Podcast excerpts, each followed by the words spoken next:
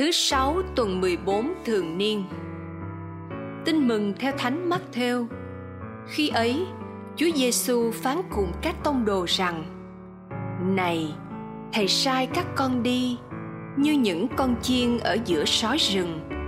Vậy các con hãy ở khôn ngoan như con rắn và đơn sơ như bồ câu. Các con hãy coi chừng người đời, vì họ sẽ nộp các con cho công nghị và sẽ đánh đập các con nơi hội đường của họ. Các con sẽ bị điệu đến nhà cầm quyền và vua chúa vì thầy, để làm chứng cho họ và dân ngoại được biết. Nhưng khi người ta bắt nộp các con, thì các con đừng lo nghĩ phải nói thế nào và nói gì. Vì trong giờ ấy sẽ cho các con biết phải nói gì vì chưng không phải chính các con nói, nhưng là thánh thần của cha các con nói trong các con. Anh sẽ đem nộp giết em, cha sẽ nộp con con cái sẽ chống lại với cha mẹ và làm cho cha mẹ phải chết. Vì danh thầy, các con sẽ bị mọi người ghen ghét, nhưng ai bền đổ đến cùng, kẻ ấy sẽ được cứu độ khi người ta bắt bớ các con trong thành này, thì hãy trốn sang thành khác.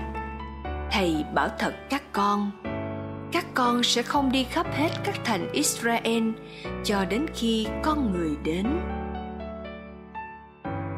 Suy niệm, sứ điệp. Bị bách hại là số phận thường tình của người tông đồ. Tuy nhiên, với niềm tín thác vào chúa thánh thần người tông đồ vẫn một lòng trung thành làm chứng cho Chúa. Cầu nguyện Lạy Chúa Giêsu, Chúa sai con đi làm chứng cho Chúa. Nhưng trong thế gian luôn xảy ra cuộc chiến giữa thiện và ác. Cuộc chiến ấy ở ngay trong bản thân con, ngay trong gia đình con, ngay trong môi trường con đang sống và trên toàn thế giới.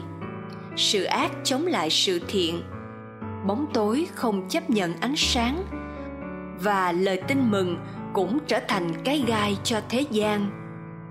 Vì thế mà người rao giảng tin mừng và người sống tin mừng luôn bị bắt bớ, đánh đòn, tù đầy, chống đối, thù ghét. Lạy chúa, cha ông chúng con đã từng chịu khổ đau để làm chứng cho chúa, và cái chết anh dũng của các ngài đã làm bằng chứng hùng hồn cho niềm tin vào thiên chúa. Phần con đây, con cũng được diễm phúc ở vào hàng ngũ những người nhận biết chúa, theo chúa, yêu chúa và dấn bước phục vụ chúa.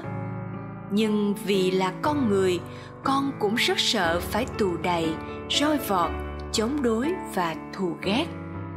Xin cho con biết nhận ra rằng đằng sau thất bại và bị ngược đãi đó là dịp để con được hiệp thông với cuộc khổ nạn của chúa. Và nhờ đó, đau khổ của đời người tông đồ sẽ trở nên hy lễ, đem lại nhiều hoa trái. Con luôn vững tin vào sự hiện diện của chúa thánh thần trong con. Xin cho con một tinh thần đơn sơ và khôn ngoan, một niềm tin sắt đá, một đức cậy vững vàng và một lòng mến sắc son để con được can đảm sống tin mừng và trung thành làm chứng cho Chúa. Amen.